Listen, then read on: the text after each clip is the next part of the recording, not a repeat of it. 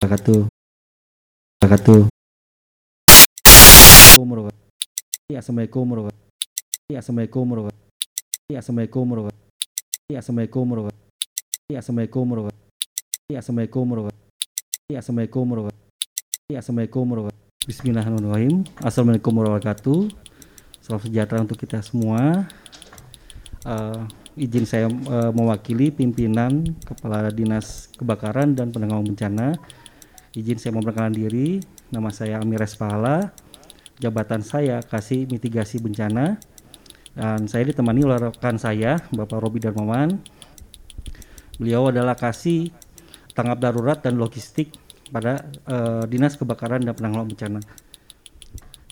Izin saya uh, memberikan paparan terkait dengan mitigasi bencana sesuai dengan Undang-Undang uh, 24 tahun 2007 bahwa bencana itu terbagi tiga, ada bencana alam, bencana non alam, dan juga bencana sosial. Untuk di Kota Bandung, untuk potensi bencana ada lima dari eh, 13 bencana alam, yaitu bencana gempa bumi, eh, puting beliung, banjir, longsor, dan kebakaran.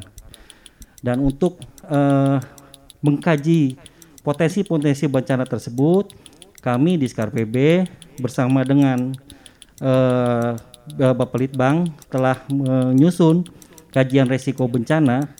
Namun kajian resiko bencana itu baru terdapat dua, yaitu terhadap bencana gempa dan juga bencana banjir. Nah terkait dengan uh, hasil KRB itu, tentu kami akan memberi, uh, mensosialisasikannya kepada masyarakat bahwa daerah atau potensi-potensi daerah rawan bencana terhadap banjir dan gempa akan kami sosialisasikan kepada masyarakat agar kesiapsiagaan terhadap bencana itu bisa kami jaga. Nah, mitigasi bencana adalah suatu proses atau suatu rangkaian dari penanggulangan bencana. Nah, penanggulangan bencana itu terdiri dari para bencana, dari tanggap darurat, dan pasca bencana.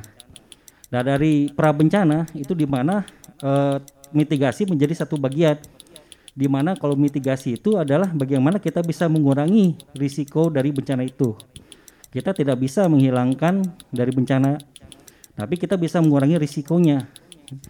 Cara mengurangi risiko dari bencana itu adalah dengan kita terus berarti memberikan edukasi kepada masyarakat, mensosialisasikan ancaman bencana itu, dan dengan uh, memberikan pelatihan kepada masyarakat, kita harapkan masyarakat bisa uh, terlatih dan juga bisa waspada. Uh, jika terjadi bencana, masyarakat tidak panik, tapi paham dan tahu apa yang harus dilakukan. Karena prinsip dari uh, penyelamatan itu adalah bagaimana kita bisa menyelamatkan diri sehingga kita bisa menyelamatkan keluarga dan saudara kita maupun tetangga kita. Dan prinsip dari mitigasi juga adalah bagaimana kita bisa mengenali ancaman itu. Bagaimana kita bisa mengenali ancaman bencananya, kita tahu bagaimana kita harus uh, menyelamatkan diri dan kita juga tahu di mana tempat yang memang kita bisa uh, menyelamatkan atau jalur evakuasi dan tempat evakuasi. Nah, salah satu dari hasil kajian di Jepang adalah bagaimana kita uh, penyelamatan yang dilakukan oleh tim SAR itu hanya satu persen. Berarti yang lebih banyak dan dominan itu bagaimana kita bisa menyelamatkan diri. Nah, itulah uh, e, cara bagaimana kita bisa waspada, kita bisa e, memitigasi diri kita sendiri. Ya seperti contoh kita masuk ke dalam satu gedung atau satu tempat, bagaimana kita bisa melihat, mengenali potensi dari tempat itu, di mana jalur evakuasinya, di mana tempat evakuasinya. Hal dan kebiasaan itu yang kita ingin coba kita terapkan. Dan juga mitigasi bencana itu tidak bisa dilakukan oleh kami dinas kebakaran saja, tapi kita perlu peran serta dari masyarakat. Kita perlu keterlibatan di masyarakat karena e, sifat dari bencana itu adalah kolaboratif. Berarti semua elemen di dalam masyarakat ikut berperan aktif dalam penanggulangan bencana, khususnya mitigasi bencana atau pengurangan risiko bencana. Nah, untuk kolaboratif itu kami memerlukan peran dari dunia usaha, dari akademisi, dari masyarakat, relawan, uh, dan uh, media massa itu menjadi salah satu uh, tulang punggung dari pengurangan risiko bencana ini. Nah harapannya bahwa dengan uh, kita berkolaborasi dengan masyarakat dan dunia usaha dan akademisi, kita bisa uh, uh, bisa bisa mengkuat dalam menghadapi bencana karena memang di kota Bandung hasil dengan kajian dari peneliti atau yang uh, peneliti bahwa kota Bandung itu memang daerah rawan bencana. Di kita tuh ada sasar Lembang uh, yang memang secara potensi bisa berakibat gempa gitu. Dan juga ada banjir yang memang uh, sering kali lah kita kita terjadi banjir, angin puting beliung, juga kebakaran. Nah, hal seperti itu yang bisa menjadi pembelajaran kita. Nah terkait bencana non alam, e, wabah pun termasuk dalam bencana non alam. Berarti COVID juga ini ya satu pembelajaran lah buat kita semua bahwa bencana itu memang harus dimulai dari kewas, e, dari potensi atau dari kesiapsiagaan kita. Jika kita siap, kita siaga, kita waspada, bukan kita panik, tapi kita pasti akan siap menghadapi bencana itu sendiri. Daerah potensi rawan bencana uh, memang harus dilakukan kajian lebih lanjut. Kalau memang ada satu berbicara dari kejadian yang sudah terjadi, tapi satu lagi kita berbicara dari potensi. Nah, kalau kita berbicara potensi uh, selain dari yang kejadian, kita harus mengkajinya melalui kajian risiko bencana. Misalnya contoh banjir. Nah, kami sudah melakukan kajian risiko bencananya. Di situ akan terpetakan daerah mana saja yang memang berpotensi banjir risikonya tinggi, sedang atau rendah. Tentu itu juga termasuk gempa. Dari 30 kecamatan, 151 kelurahan, mana sih yang paling rawan, mana paling tinggi. Nah, jika sudah terpetakan potensinya, baru kita mitigasi bisa uh, baru kita bisa melakukan mitigasi. Bagaimana kita memperlakukan daerah yang memang uh, potensinya tinggi, bagaimana daerah yang potensinya sedang gitu. Untuk kajian awal itu tuh sekitar ada apa 19 kecamatan ya dengan potensi yang tinggi uh, sisanya dengan potensi yang sedang berarti artinya kota Bandung itu memang berpotensi terhadap uh, bencana.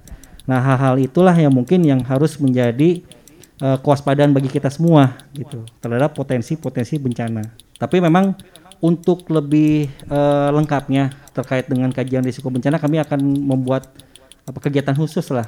Nanti kita akan ada seminarnya atau ada sosialisasinya terkait dengan hasil dari uh, kajian risiko bencananya jadi itu akan jelas di 19 kecamatannya di mana nanti juga yang uh, tingginya faktornya seperti apa nanti juga akan lebih jelas. Uh, ya memang kalau potensi tinggi itu dilihat juga dari jalurnya ya. Sasar Lembang itu kan jalur menjolor dari Lembang sampai ke sini gitu. Nah, untuk posisi potensi tinggi karena dilihat dari struktur geo apa ya, geologinya di uh, wilayah itu gitu. Bahwa potensi jika terjadi uh, getaran gempa mungkin seberapa skala Richter itu akan ada berpotensi kerusakan.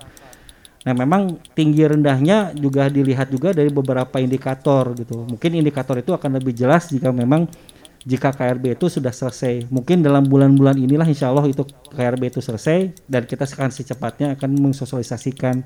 Tapi intinya mau tinggi atau sedang atau rendah kita semua harus tetap waspada. Mungkin itu yang dapat saya sampaikan. Nanti akan uh, ditambahkan oleh Pak Robi. Silakan Pak Robi.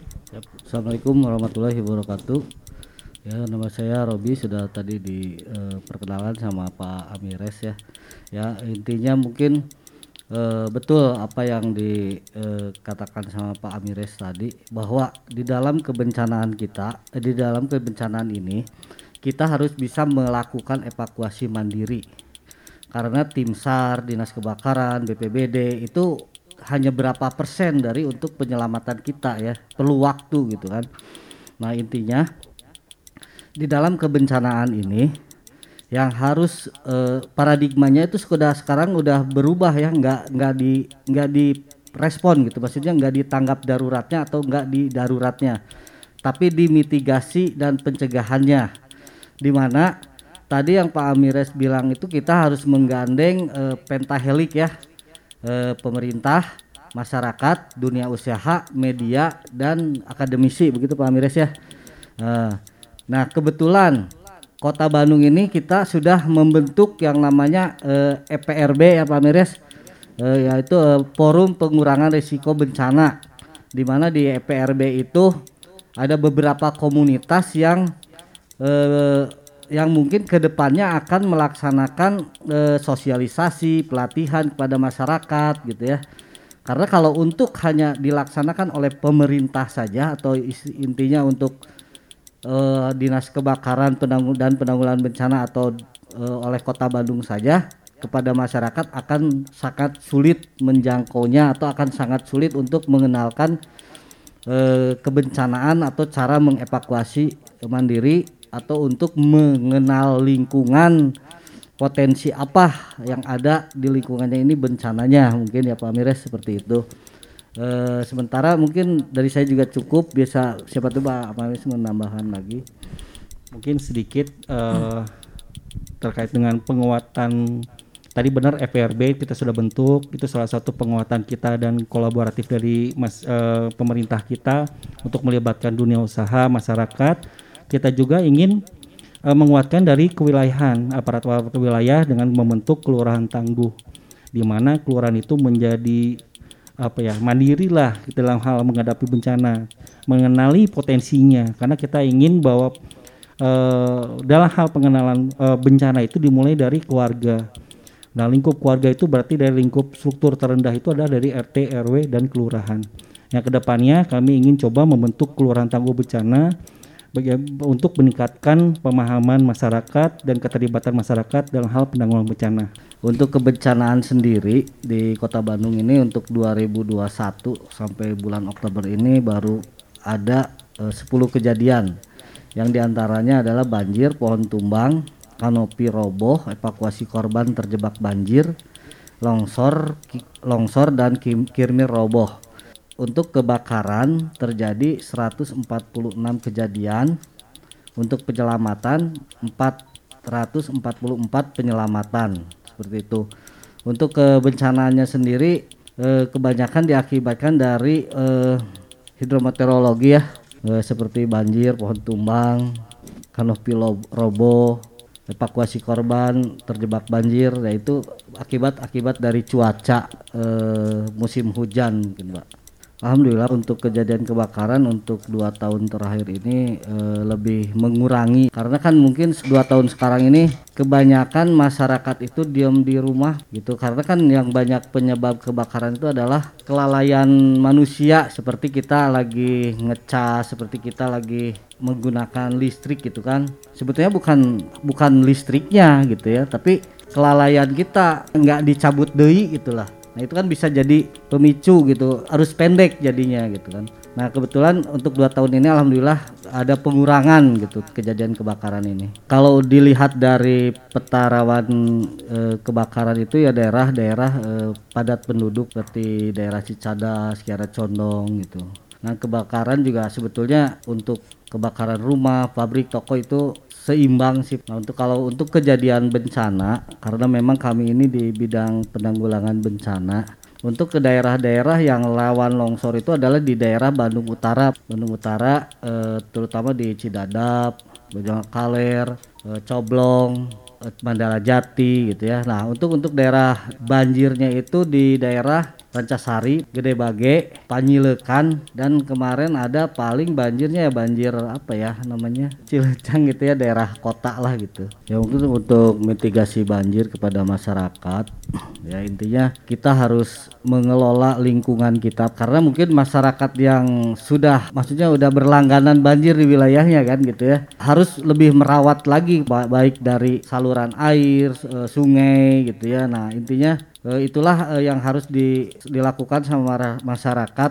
Karena intinya kan gini kalau kita menjaga lingkungan insya Allah mungkin lingkungan juga akan menjaga kita gitu kan. Nah seperti itulah. Uh, semoga dari apa yang kita terima hari ini bisa bermanfaat bagi kita semua. Terima kasih. Assalamualaikum warahmatullahi wabarakatuh